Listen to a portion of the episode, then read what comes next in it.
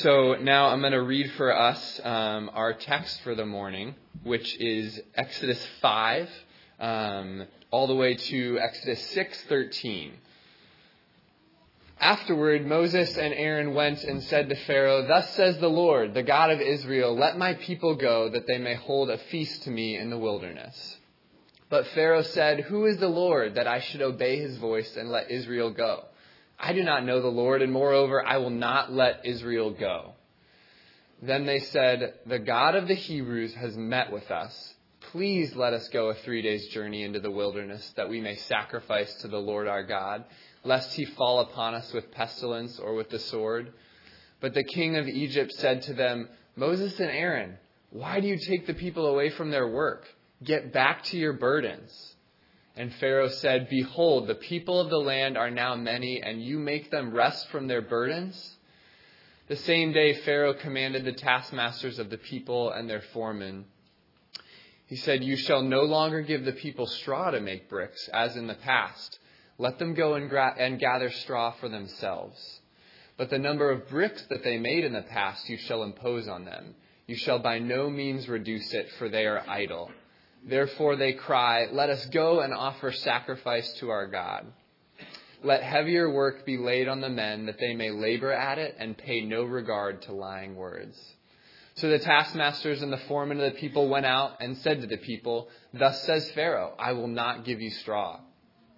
Go and get your straw yourselves, whatever you can wherever you can find it, but your work will not be reduced in the least. So the people were scattered throughout all the land of Egypt to gather stubble for straw.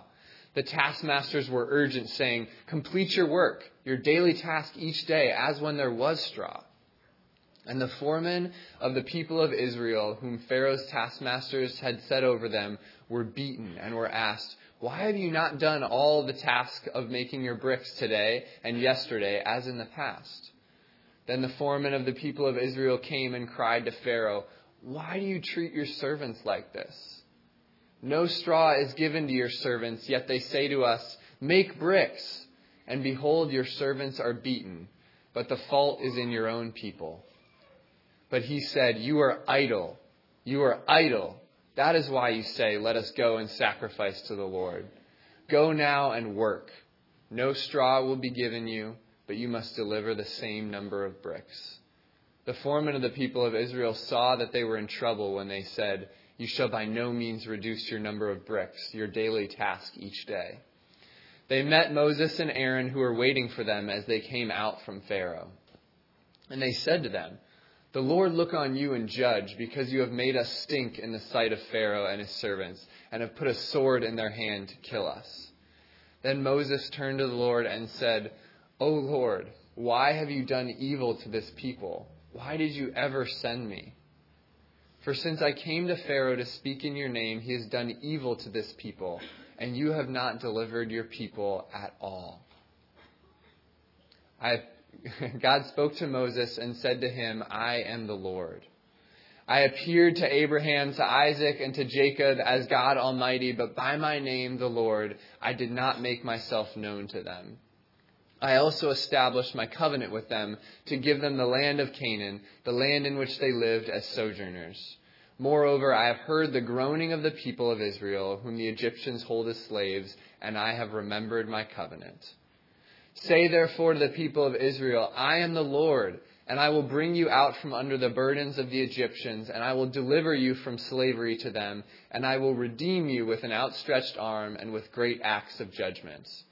I will take you to be my people, and I will be your God, and you shall know that I am the Lord your God, who has brought you out from under the burdens of the Egyptians.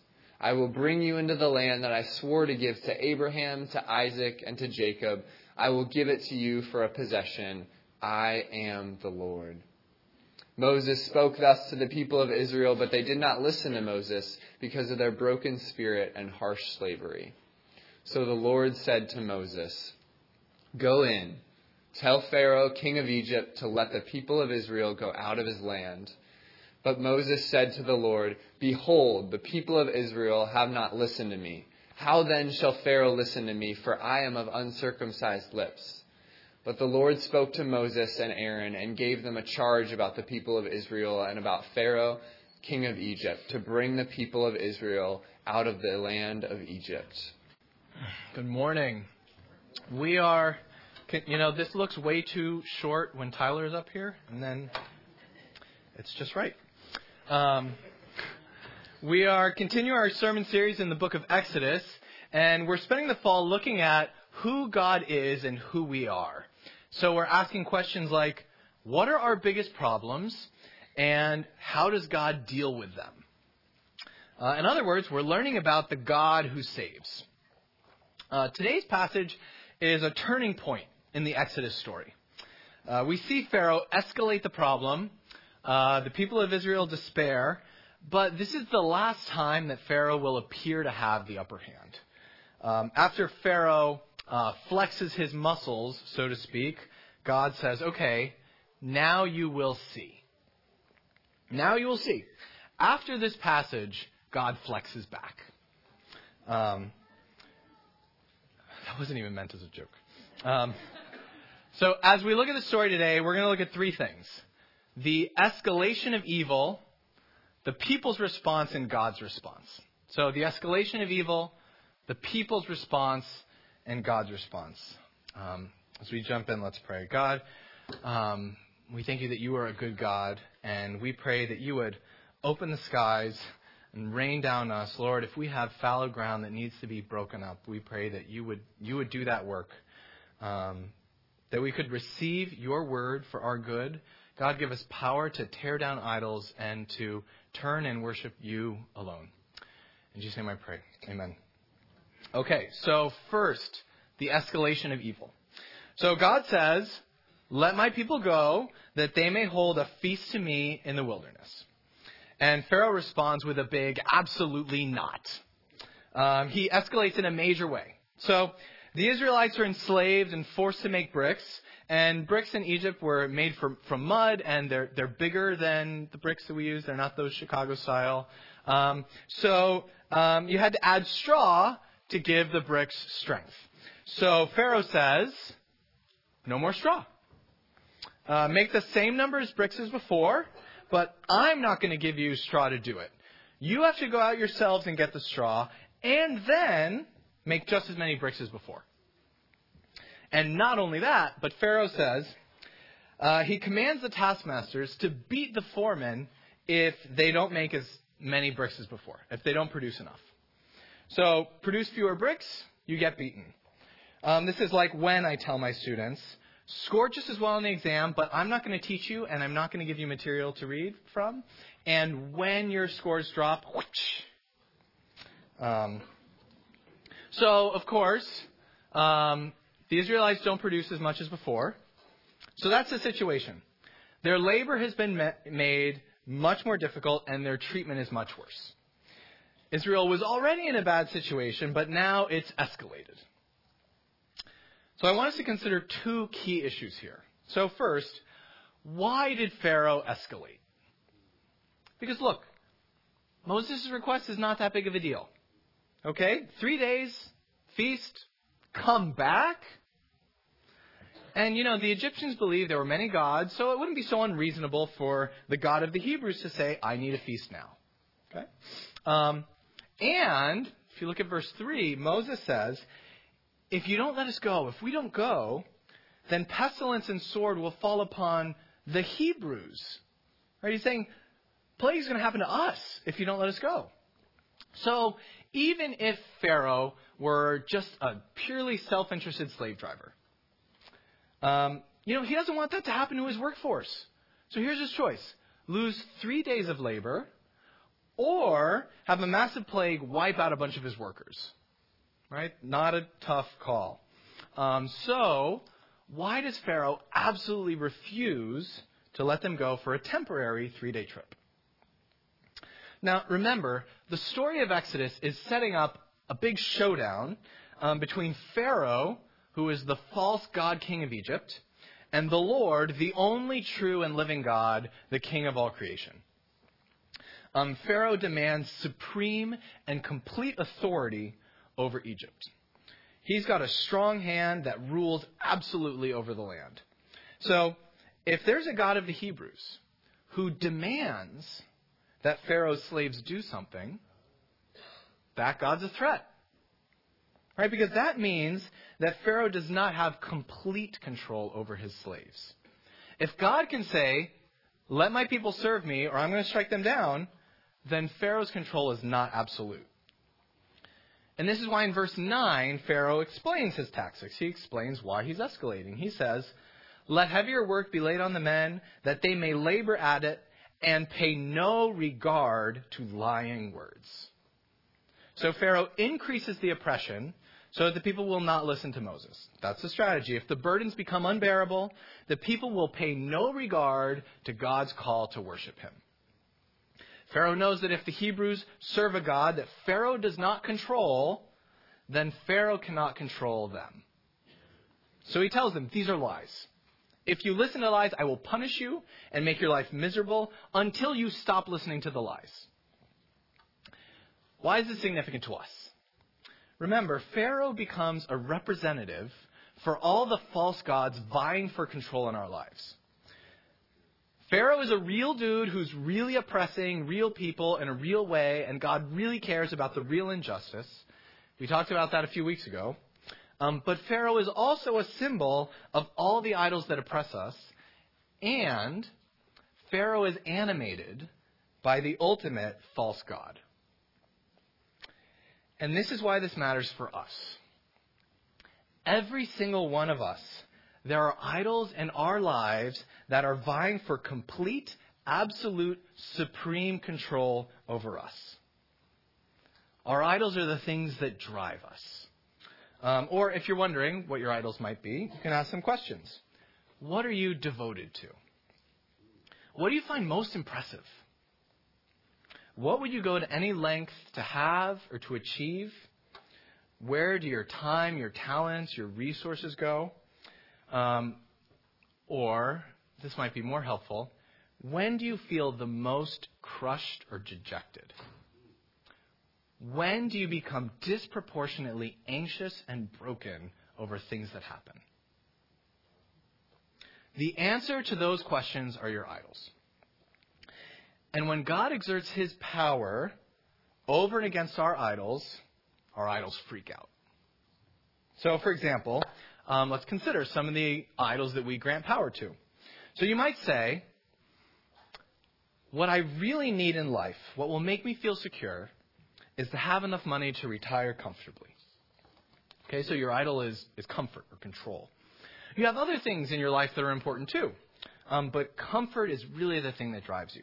So if you're young and just starting out, um, then you're looking at careers that will allow you to build up enough wealth to be comfortable or you're at the end of your career, then you're looking at saving and spending in ways that preserve what you have. So, either case, what happens when you read the Bible and you see that God says, give sacrificially? Give it till it hurts. Spend your time and your resources on others. Well, your comfort idol is threatened. Your wealth idol is at risk. Um, if what you really live for is comfort, then you're worshiping wealth or you're worshiping independence. And so, what do you do when you hear Jesus say, you can't serve both God and money? Well, you have no choice. You have to deceive yourself.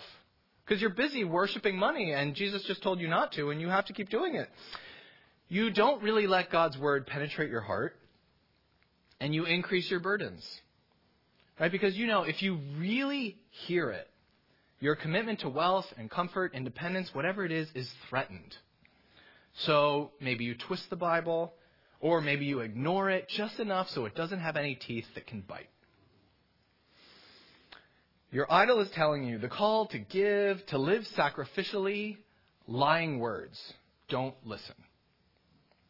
Or, what if the most important thing in your life is being free? Not let anybody telling you what to do. Um, you'll come against, uh, you know, just surprise, you'll come up against God's commands that restrict you. Um, you'll learn you can't live just however you want. Um, you don't belong to yourself. You were bought with a price. Um, you don't have the right to just choose anything you want. So what do you do? Lying words. Those don't apply to me. They don't apply to anybody anymore. If you really listen to God's words, uh, well, you know, lying words. You double down on living for yourself. You challenge anybody who sees it otherwise. You know, what is it for you? It could be food or entertainment, the need to be approved by others, right? The need to feel a part of the inner ring, right? Do you desperately want to belong? And do you break down at any perceived slight anytime you feel like, I'm not good enough, I'm not in there? Whatever your idol is, we will freak out whenever it is threatened. Because the power behind the idol will freak out. So, interestingly, do you know why the early Christians were persecuted by the Romans? Because socially, the, the early Christians were fantastic citizens. Um, they took care of the poor, Christian and otherwise. They took care of the sick and dying pagans better than the pagans did. Um, they had communities of love, compassion, generosity. They shared with each other. Um, so, what was the big deal? Well, Roman society was built on the belief that there were lots of pagan gods, and everybody could have their own like portfolio of gods. You know, um, you you know you can have your own set of gods that you worship. Um, you can worship any gods as you want. Just don't tell other people they can't worship the set of gods that they choose. Okay, you can have your set, they can have their set. That's how everything works. Um, and at the top of this pagan structure was Caesar. And the declaration was Caesar was Lord. So the Christians show up and say, No, Jesus is Lord. And actually, there's only one God. And He alone is supreme over all these pagan gods and over Caesar. So, naturally, the Romans had to kill the church. Because Christianity was a threat to the social order, because Caesar had to be supreme. He couldn't just coexist with Jesus. Whatever you are living for, it knows that Jesus is a threat. So when your idols will, are threatened, they will escalate. So, second, how do our idols escalate oppression? Well, every false god makes promises they cannot keep. They promise us if you have enough money, you'll be satisfied and fulfilled. Or if you're beautiful enough, if you're skinny enough, you'll be satisfied and fulfilled. Or if your family is perfect enough, if your spouse is hopelessly in love with you enough, you'll be satisfied and fulfilled. But these are lies the human heart is built for so much more than just the good things God has created and given us.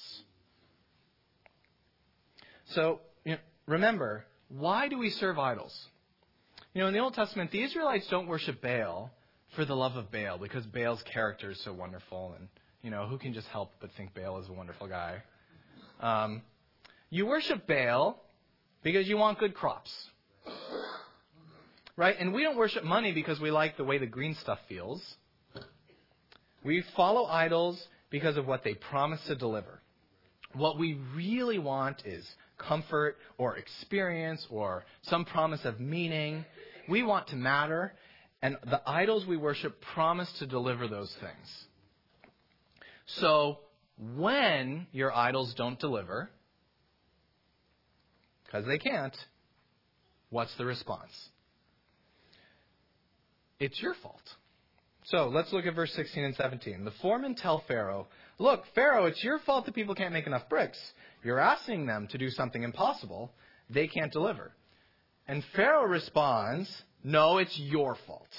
You are idle. Twice he says, You are idle. You aren't delivering because you aren't working hard enough. And then he says, You make them rest from your burdens. Now, this is actually a perfect illustration of our relationship with our idolatry. Right? So the foremen correctly point out to Pharaoh, they say, You're asking for something that can't be done. And so this is like us realizing, wow, living for money, personal freedom, entertainment, we're asking it to deliver something that can't be done. At which point we should recognize and say, you know, yeah, they can't deliver. If we live for these things, they're not going to live up to the promises. These things can't deliver the hope and the meaning we need. But instead, the response, the idol is threatened, it's your fault. Right? Pharaoh says, it's not my fault, it's your fault. Pharaoh is the picture of oppressors in our lives. Right? His accusation is, you make them rest from their burdens. And that's the accusation. You can't ever stop. You must keep going. You must bear your burdens. Because whatever you live for, you can't ever stop. You'll never have enough wealth. You'll never have enough prestige. You'll never have enough personal freedom. Your body won't be good enough. Your family won't be good enough. Your leisure won't be exciting enough. It's never enough. Whatever you live for, it's never going to be enough. You can't ever rest. And if you question for a second the thing you're living for, the response is your idol. Our idols always blame us. We're never enough. So, when you put all your hope and fulfillment in your career and your career fails you, your career didn't fail you, you failed your career. You didn't try hard enough. Or when you put all your hope in your kids to satisfy you and fulfill all your longings, and for whatever reason your kids fail to feel that deep longing that you're expecting from them, your kids didn't fail you, you failed your kids, you didn't try hard enough.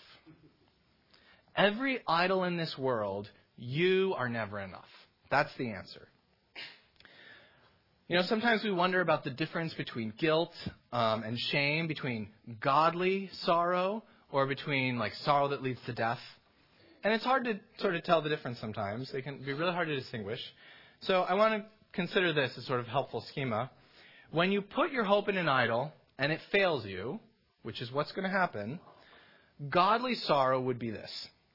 How foolish of me to trust in this idol. I won't do it again. And we can feel bad about putting our trust in the idol. Shame is, I failed the idol. I'm a failure. So, how can we respond with godly sorrow? Friends, there is only one true and living God that if you live for Him, His words to you are, I'm enough. Right? Only Jesus says, Come to me, all you who labor and are heavy laden, and I will give you rest. Take my yoke upon you, learn from me, for I am gentle and lowly in heart, and you will find rest for your souls. For my yoke is easy and my burden is light. On the cross, Jesus cried out, It is finished, which also means it's enough. Jesus is saying, I've paid it all. I'm enough.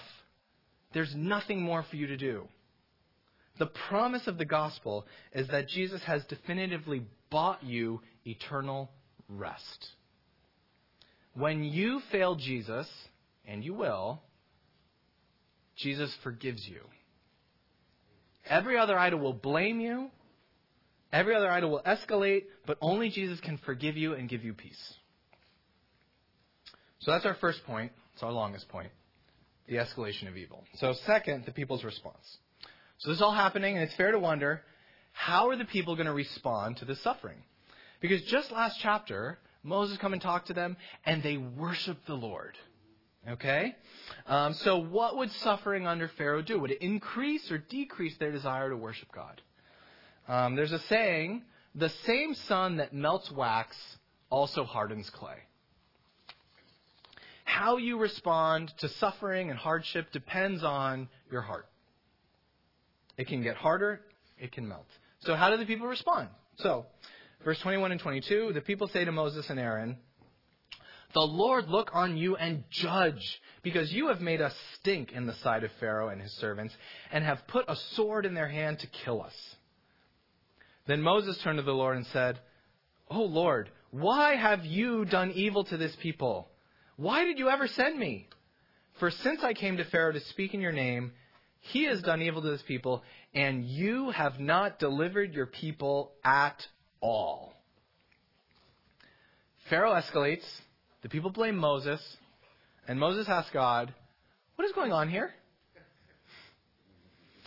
Um, an aside that's not an aside. It's not easy to be a leader. Okay, Moses is obeying God's command. He's doing what God told him to do. And the people don't respond by saying, Wow, Moses, you know, that was hard. Confronting the most powerful man on earth. Man, obeying God's command, that's the, that took courage. Thanks for doing it. No, they say, The Lord look on you and judge. Right? You, Moses, you've made everything worse. Right? Pharaoh is clearly the one responsible for the escalation and the problems, but the people blame Moses. Of course, Moses too is confused. So, in chapter 3, God told Moses, He said, But I know that the king of Egypt will not let you go unless compelled by a mighty hand. So I will stretch out my hand and strike Egypt with all the wonders that I will do in it. After that, he will let you go. So I suspect Moses heard this to mean I'm going to send you to the Pharaoh, and he's going to put up a fight. But it's like a speed bump on the road to progress. Minor hiccup, and then come the wonders and deliverance, right? We're going to keep moving. So Moses did not expect this at all. And so Moses says two really important things. Right? So first he says, God, why have you done evil to this people? And second, God, you have not delivered your people at all. Moses sees Pharaoh's actions and he says, God, this isn't right. Pharaoh did evil, but Moses says, God, you have done evil.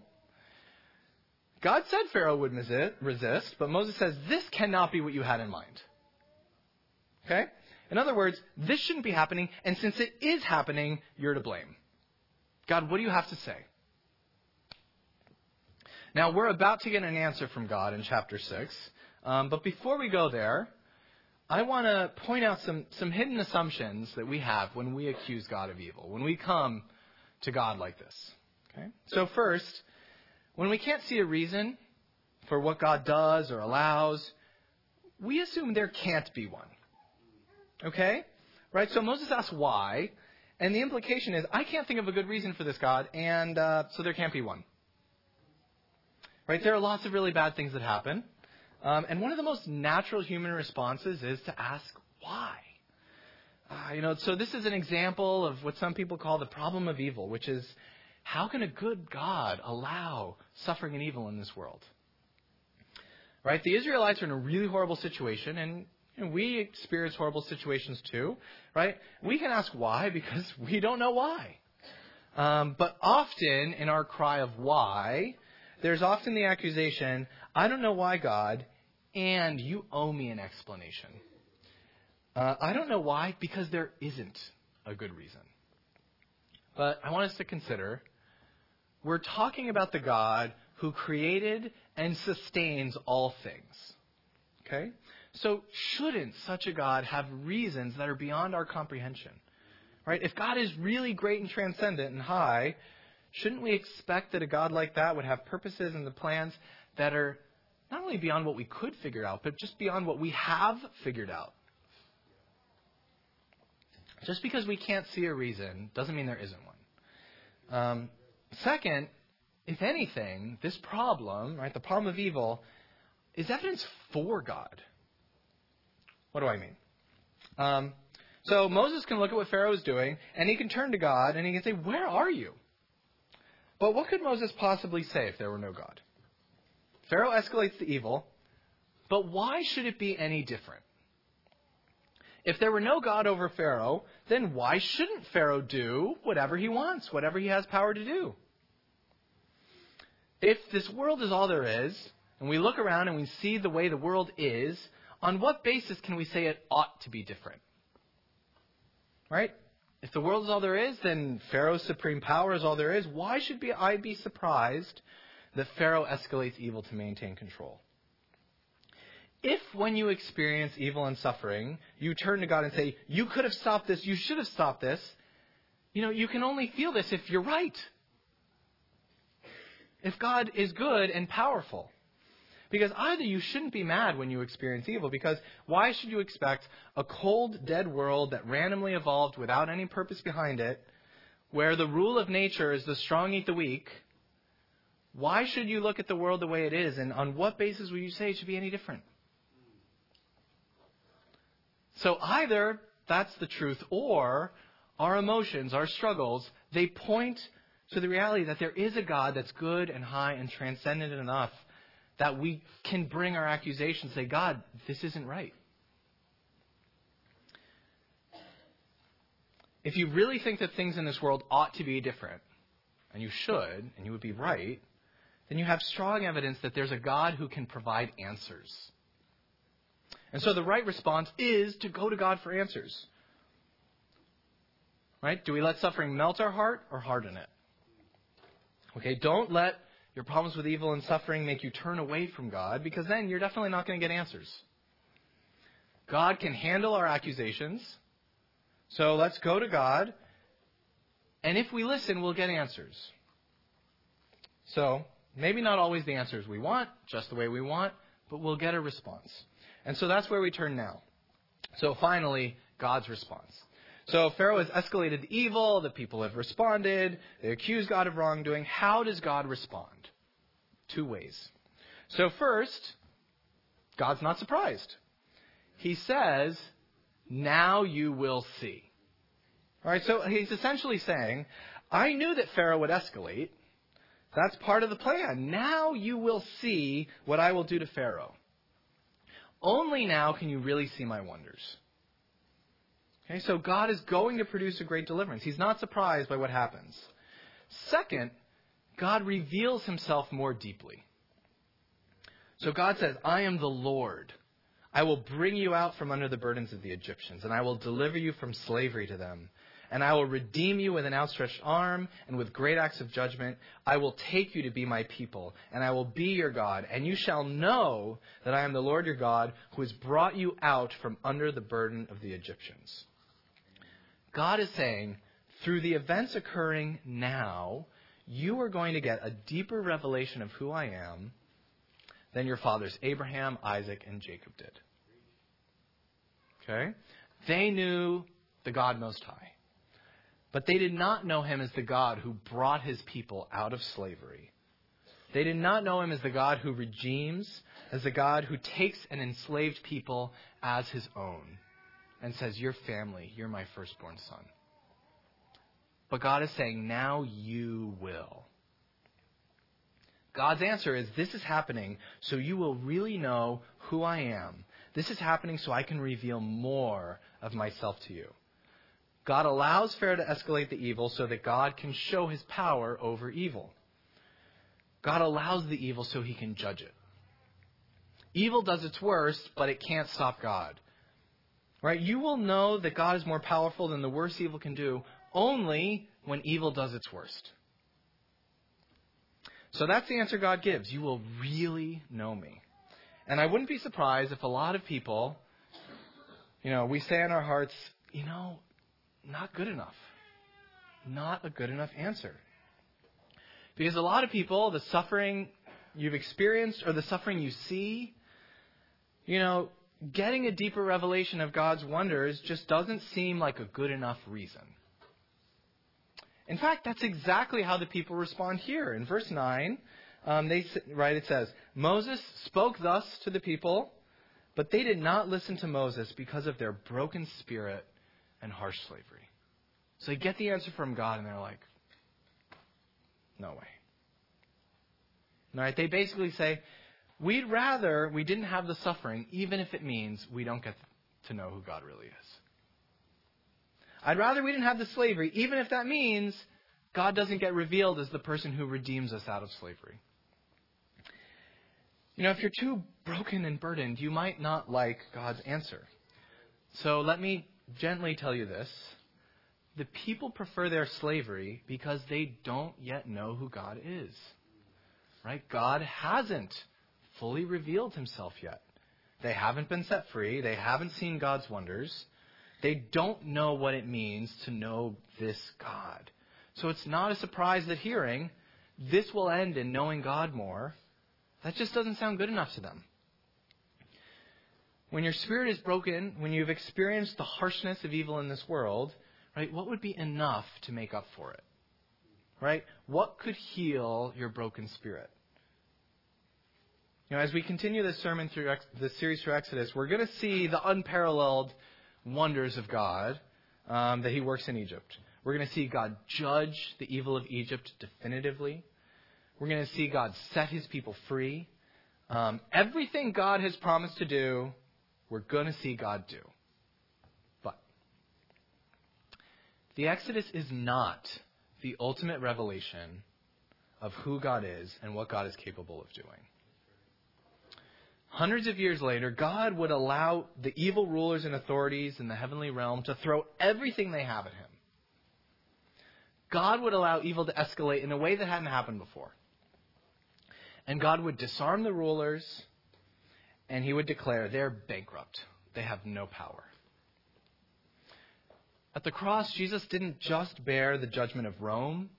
He didn't just bear the treatment of the people who unjustly prosecuted and beat and crucified him. He didn't just bear the judgment of the religious elites who said he deserved to die for equating himself with God, and so he turned him over to the Romans. You could easily look at the cross and you could say, the rulers and the authorities of Rome, of the religious elites, as well as their father the devil, they disarmed Jesus. They stripped him naked. They held him up to open shame and they celebrated what they thought was their triumph over him. That's what the cross looks like. The cross looks like evil escalated and triumphed over Jesus. But Paul in Colossians 2:15, he talks about what Jesus did on the cross this way. He says, he disarmed the rulers and authorities and put them to open shame by triumphing over them in him. Paul says, what looks like evil triumphing, it's actually the greatest defeat of evil that ever occurred. It's only in this horrific act of evil that we see that even death has no power over Jesus. I think about it. How would you know that God has the power to resurrect the dead if Jesus hadn't died? All right, so that's not all. Let me read the earlier verses in Colossians. And you, who are dead in your trespasses, God made alive together with him having forgiven us all our trespasses by canceling the record of debt that stood against us with its legal demands. This he set aside, nailing it to the cross. He disarmed the rulers and authorities and put them to open shame. What is Paul saying? Like the Israelites, you were once enslaved, but not just to a tyrannical Pharaoh. You were enslaved to sin and death and you were not just under a death sentence, he says you were dead in your sin. And what did God do? He set you free. He forgave you so that sin and death have no claim on you, and now you are alive. You're free, and you have life, and the idols in your life have no power over you. Now, you know, we could read this and you can say, how is forgiveness related to disarming the rulers and authorities and putting them to open shame. Right? How's that last verse connect to the earlier ones? The only power the enemy has over you is to accuse you. Do you know what the name Satan means? Accuser. Remember the accusations of your idols? You aren't good enough. You are idle. You're lazy. You'll never be good enough. You don't belong here. You aren't in the in group. You aren't really one of them. You're wretched. God could never love you. God hates you. No. Those words have no power over you because of the cross. Jesus nailed those accusations to the cross and he declares, canceled. Your every failure has been forgiven. You are not enough has been replaced with my work for you is enough. It's finished. It's enough. Don't listen to the lies. The accuser has nothing on you. Don't listen to the lies. Your idols tell you that God's word is lies and they increase your burdens to distract you, but God tells you that the accusations are lies. And He takes your burdens to set you free. He says, You're forgiven. No more burdens, no more lies. God's response to evil is to work His wonders and to declare to you who He is, to reveal Himself more deeply. In Jesus, we see God is not immune to our pain and suffering. Right? The answer to why does God allow pain and suffering cannot be that God doesn't care. Jesus reveals that there's a God who takes on the suffering and evil in this world. All the evil and suffering that God allows, he experienced all of it. He's not immune. He's so committed to ensuring that all the evil in this world ultimately declares the wonder of God that God himself bore all the infinite cost of allowing it.